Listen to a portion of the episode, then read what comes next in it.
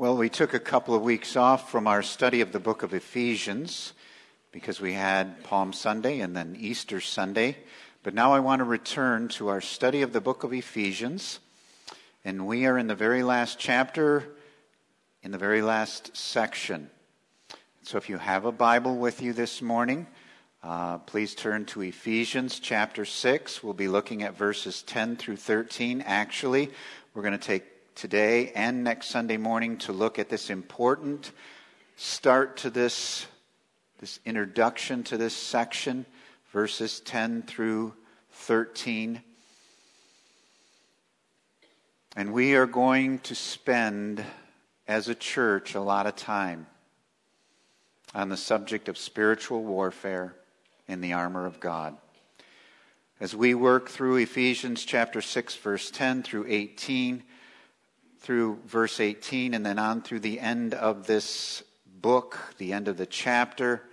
Um, I just want us to go carefully and slowly through each piece of the armor of God.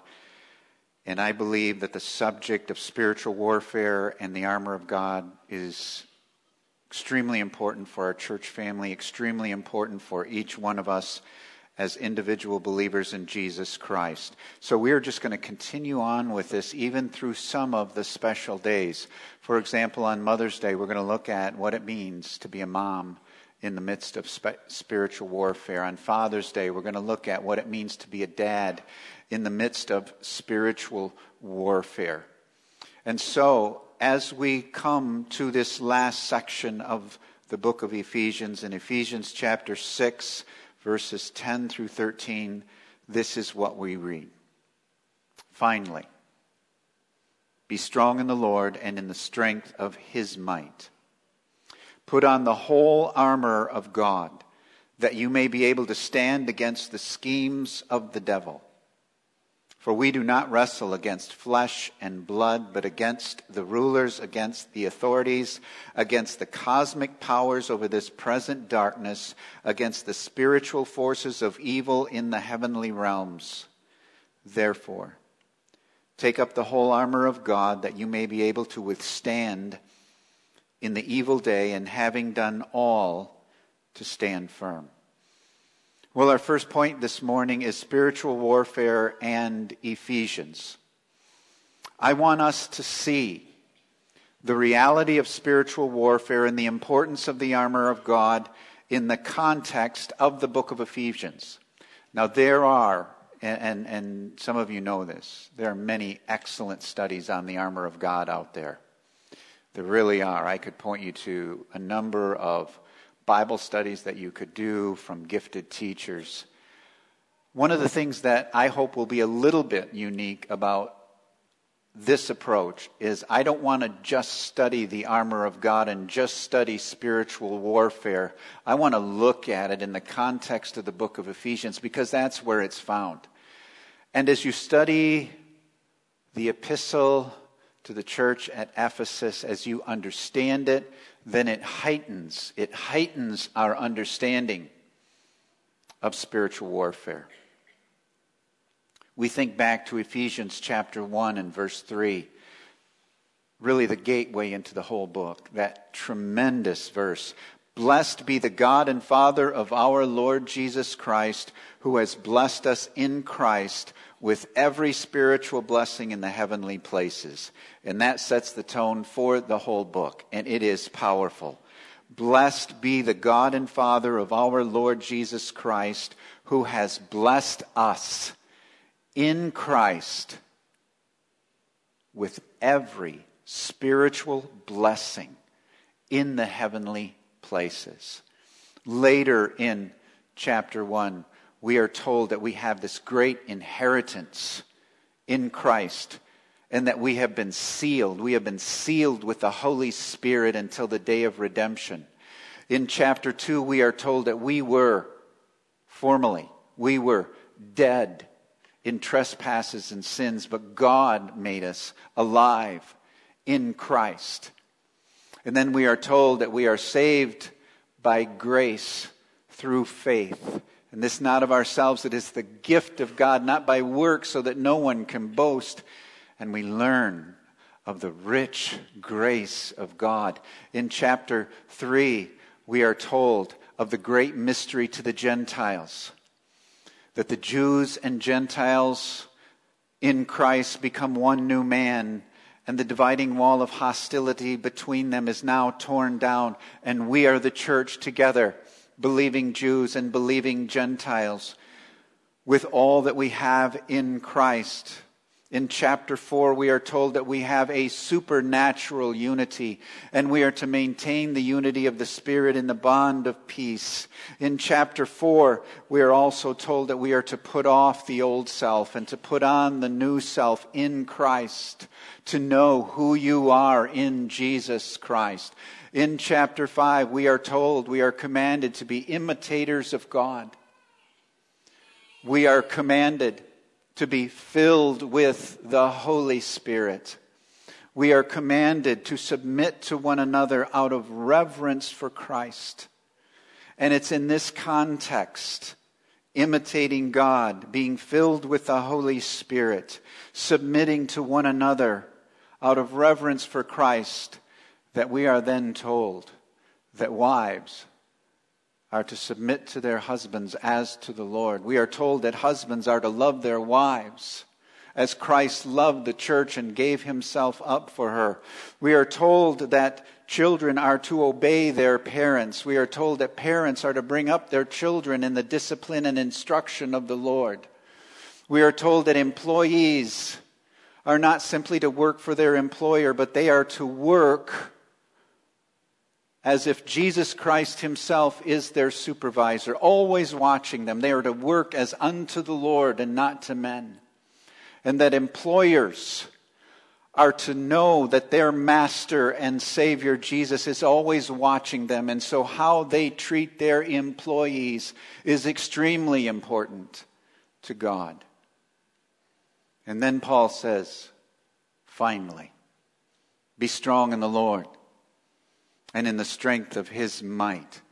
And here's the thought, folks, in the context of the book of Ephesians, if you're going to carry out chapter 1, verse 1 through chapter 6, verse 9, you are going to come right into conflict with Satan and his host of demons.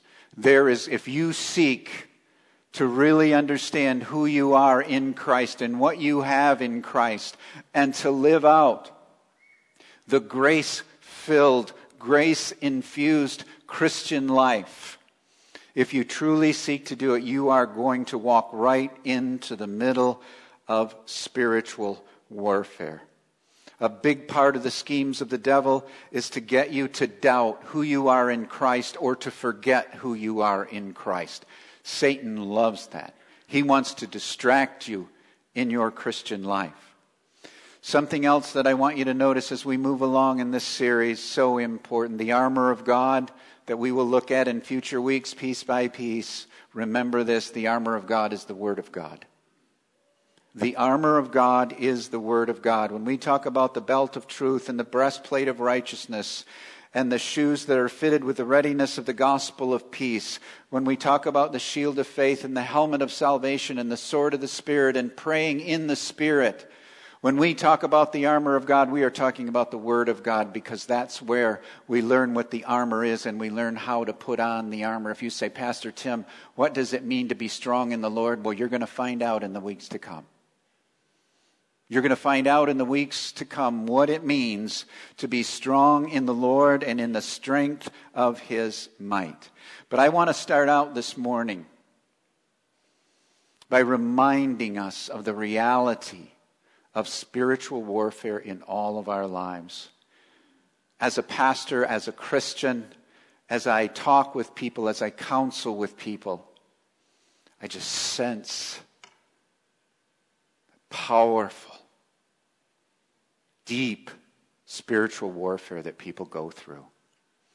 Tony Evans, in his book, Victory Over Spiritual Warfare, says this he says, always remember when you are in a deep problem or conflict in your life, the problem appears to be visible and physical, but its root is found in something that is invisible and spiritual. Okay, your conflict may seem to be solely visible and physical, but it has its root in something that is invisible and spiritual. I've shared with you many times before. The Christian life is not like a war. It is not similar to a war. It is a war. It is a war. It is a real war between God and his angelic hosts and Satan and his demonic hosts. And unfortunately, many Christians don't realize this or choose not to acknowledge the intense conflict that surrounds them. But this fact alone, the fact that we are engaged in a hostile war, can have an important impact on your spiritual life. The more that you think that God owes you a life of ease and comfort, the more frustrated you will become in your Christian life. The more you think that God owes you a life of ease and comfort, the more frustrated you will become in your Christian life. Knowing that I am constantly embroiled in a battle at least helps me to understand what is going on around me and in me. I want to challenge you with this thought. There is much to be learned from terrorist attacks and their relationship to spiritual warfare in the Christian life. In verse 11, it says, Put on the whole armor of God that you may be able to stand against the schemes of the devil. Spiritual warfare is an intense battle that is always going on. We are not fighting like in a terrorist war, like the United States fights. We are not fighting a single nation or an obvious em- enemy. The, the terrorists are spread out in many different places, and they attack at unexpected times, in unexpected places, and in unexpected ways. And I want you to know this we can't see Satan and his well organized army of demons, but we know they're there. We feel the intensity of their attacks, and we see the devastating results of their attacks in people's lives, in people's marriages, in the causes that are being promoted in our own culture and nation. We see it happening in churches. But you talk about a powerful, real life, relevant example. What happened in Sri Lanka last Sunday to the Christians there on Easter Sunday? An unexpected terrorist attack.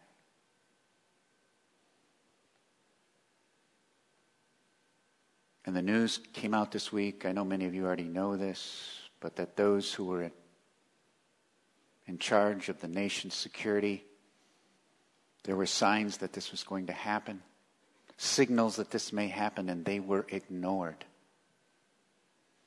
And so some of their top security officials were dismissed from their positions just this past week. What an analogy. Satan loves to attack, attack us at unexpected times, in unexpected places, and in unexpected ways. But the warning signs are there, folks, and they're found in the Word of God. The warning signs are there, and we need to pay, need to pay attention to those warning signs, and that is how Paul ends the book of Ephesians. Satan's army is everywhere we go and we can't escape the conflict. Satan and his demonic hosts will attack our minds. They will attack our emotions. And they will attack our bodies. One example, fascinating example, at least to me. I've always been intrigued by it. In 2 Corinthians chapter 12, The Apostle Paul said that he was transported up to the third heaven and he was given these great revelations from God. Then, when you move down to verse 7 of chapter 12, Paul says, But to keep me from becoming conceited because of these surpassingly great revelations, there was given to me a thorn in the flesh. And then it says this it says, There was given to me a thorn in the flesh, in the flesh, a messenger from Satan to harass me and to keep me from becoming conceited. I don't know about you, but that's like, wow. He was not, we know about his thorn in the flesh. But in 2 Corinthians 12, it says that this thorn in the flesh was a messenger from Satan. In the English Standard Version, the ESV that I am preaching from this morning, says it was a messenger from Satan to harass me and to keep me from becoming conceited. I think we need to learn a very important lesson from the Israeli army. The, the Israeli army is one of the smaller armies in the world but they are one of the best trained armies in the entire world. And the reason they are so well trained is because they are surrounded by nations that are hostile to them, some of those nations which are committed to their destruction. And so the Israeli army is trained to expect the possibility of an attack on their soil every day that there is the potential for an attack every single day. They are always on high alert. And that's a good analogy for how I think God wants us to live our lives. We are always on high alert to the attacks of Satan. We are always putting on the armor of God. We are always reviewing our identity and position in Christ. We think of that famous passage. Many of you know it well. 1 Peter chapter 5 verses 8 and 9. Be self-controlled and alert. Your enemy, the devil, prowls around like a roaring lion looking for someone to devour. Resist him, standing firm in the faith. That's not simply an analogy. That is reality. Be self controlled and alert. Your enemy, the devil, prowls around like a roaring lion looking for someone to devour. Not just to harm a little bit, not just to wound, but to devour. Resist him. How do we resist him? By standing firm in the faith. So, our second point this morning is who is this enemy we fight against? And I know some of this is basic, but I think it's so important to understanding spiritual warfare in the armor of God. Actually, the Bible states that we have three enemies the world, the flesh, and the devil. The world, meaning this world system, its philosophical system of atheism, secularism, that which is opposed to anything that may be biblically Christian. We have the flesh, our own struggles with our own self indulgences and self appetites, and then the devil. And I may allude to all three of these enemies in this section because they are inseparable. But our main concentration is going to be Satan and his demons because that is Paul's focus. And though I know many of you know this well, I, I want to go over it with you again. Satan is real. He is on the attack, and he engages in everything that is evil brutality, violence, abuse, hatred, sinful pride, arrogance, etc. In liberal theology, and in fact, I just read something recently. The leader of Union Seminary in New York teaching that Satan is not real, that he's just a concept, a symbol. Let me tell you, folks, Satan loves that. He loves that. Yep. That's all I am. Just a symbol, just a concept, just some cartoon character representing evil. And we need to know Satan is very real. He is a person, he is an angelic being, fallen from heaven, but he is very real. And one of the most important statements in the entire section on the armor of God is found in verse 12. Never forget this. Memorize it if you have to. For we do not wrestle against flesh and blood, but against the rulers, against the authorities, against the cosmic powers over this present darkness, against the spiritual forces of evil in the heavenly places. We see people with whom we have conflicts. We see groups that are opposed to us. We see causes that we know are not right or not biblical. But there is something far deeper than that. Your struggle is not against flesh and blood. Remember that, remember that, remember that. Your struggle is not against flesh and blood, for we do not wrestle against flesh and blood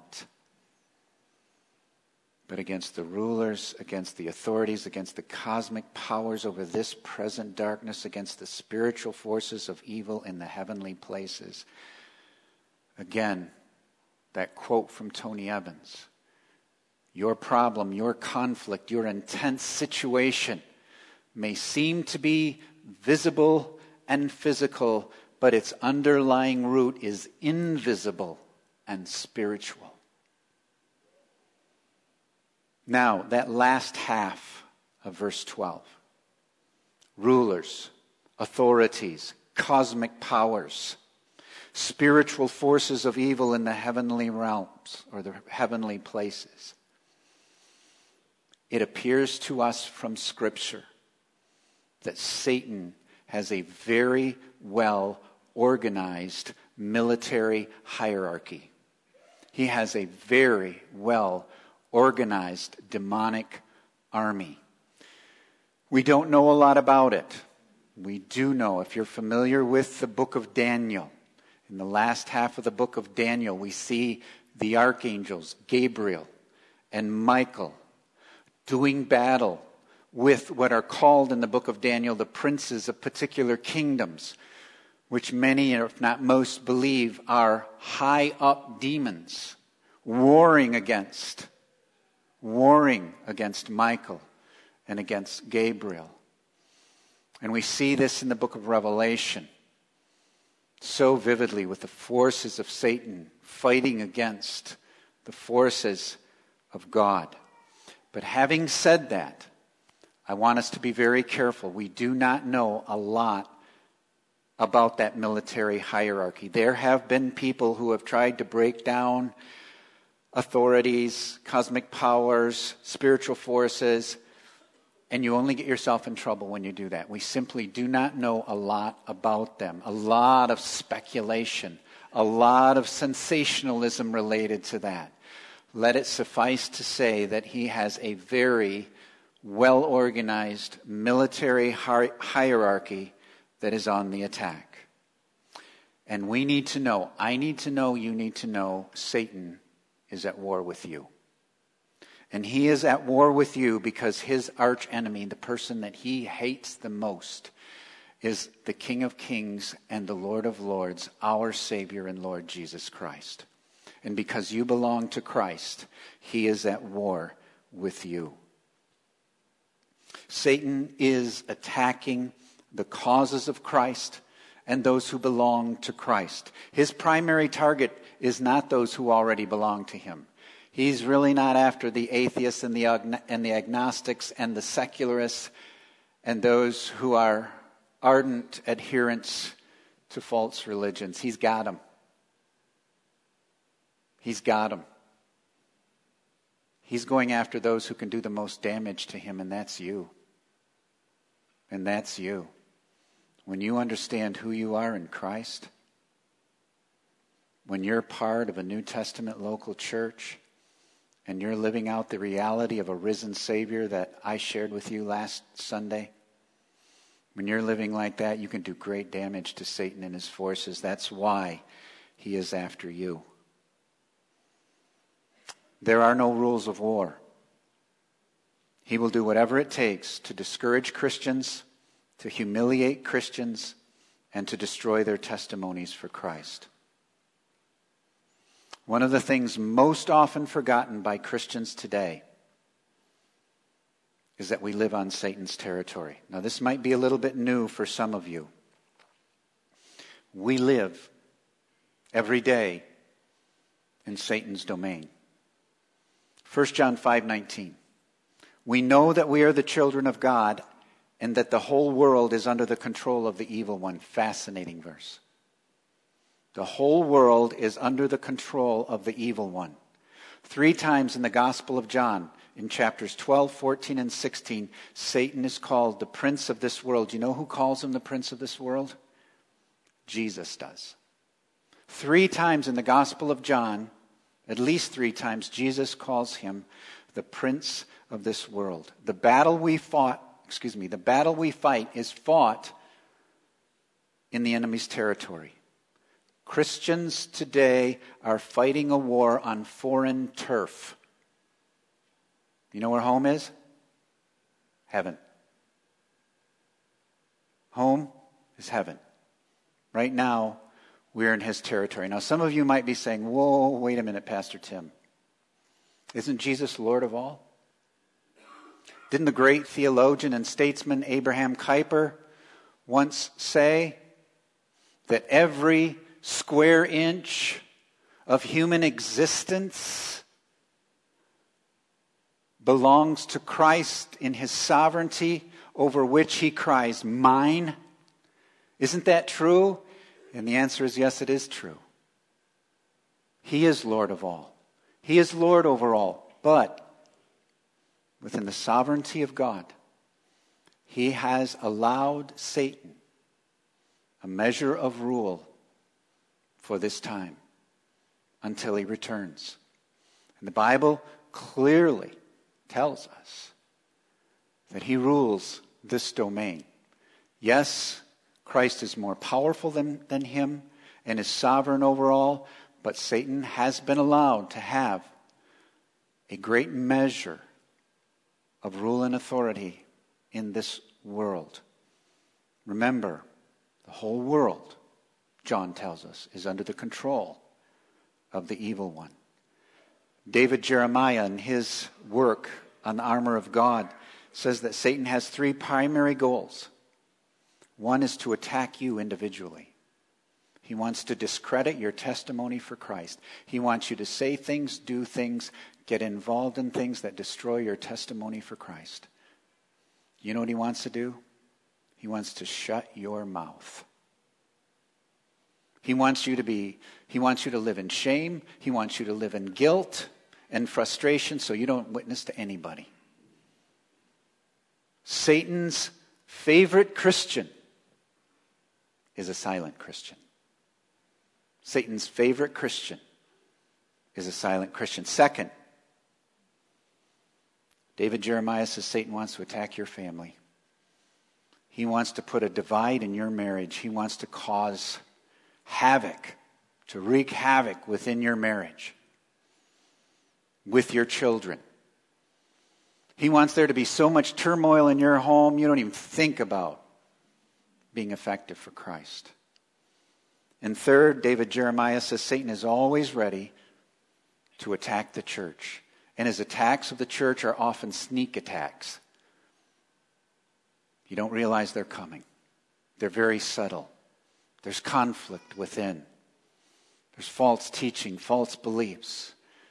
But he loves to get the church to be in turmoil, fighting with each other, because when they're fighting with each other, they're not going to be effective as a gospel witness.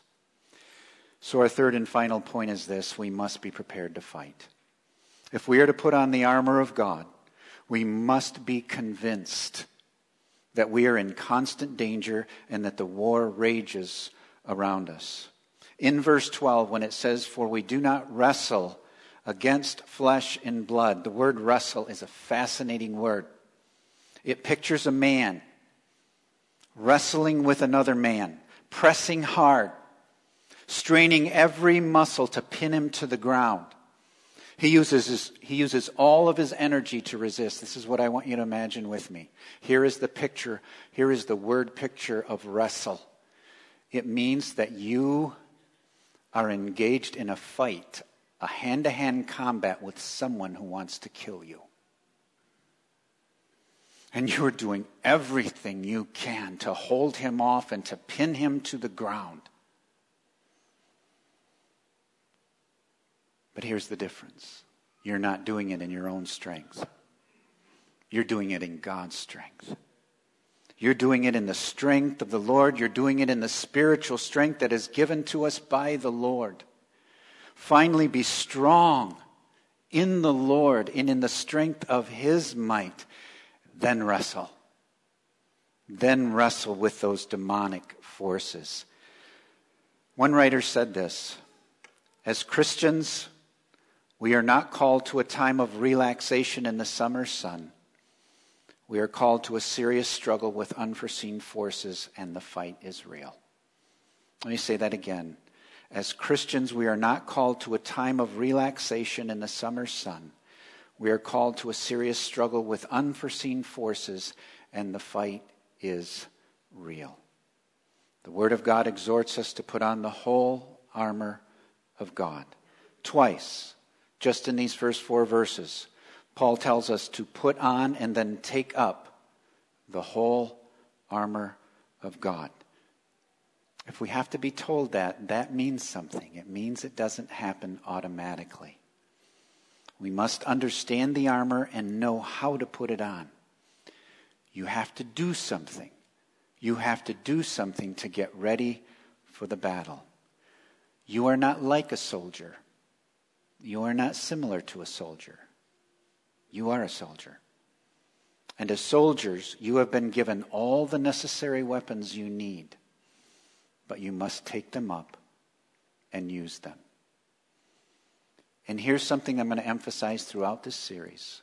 Because of the cross of Christ, we have all the necessary weapons to fight the enemy in this raging war. Folks, I know you've heard it before, and you will hear it again in this particular series. We don't fight for victory, we fight from victory. The victory was won for us on the cross. We are fighting as the victorious servants of Christ. But nonetheless, we are in a very serious battle for the souls of men and women and children. God help us.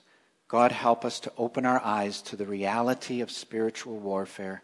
God help us to take up the armor and to be brave warriors in the greatest cause mankind has ever known the cause of the gospel of Jesus Christ.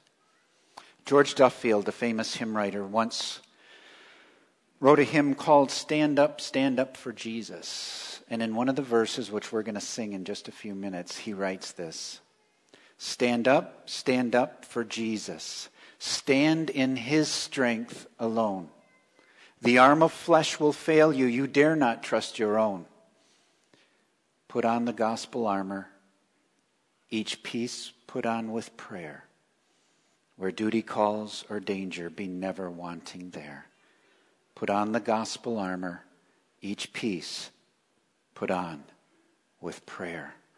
Let's pray together. Heavenly Father, help us to be strong in the strength of the Lord. Help us to be strong in your might. And help us, Lord, as we work through the end of the book of Ephesians, help us to learn as a body of believers to put on the whole armor of God. For we pray these things in Jesus' name. Amen.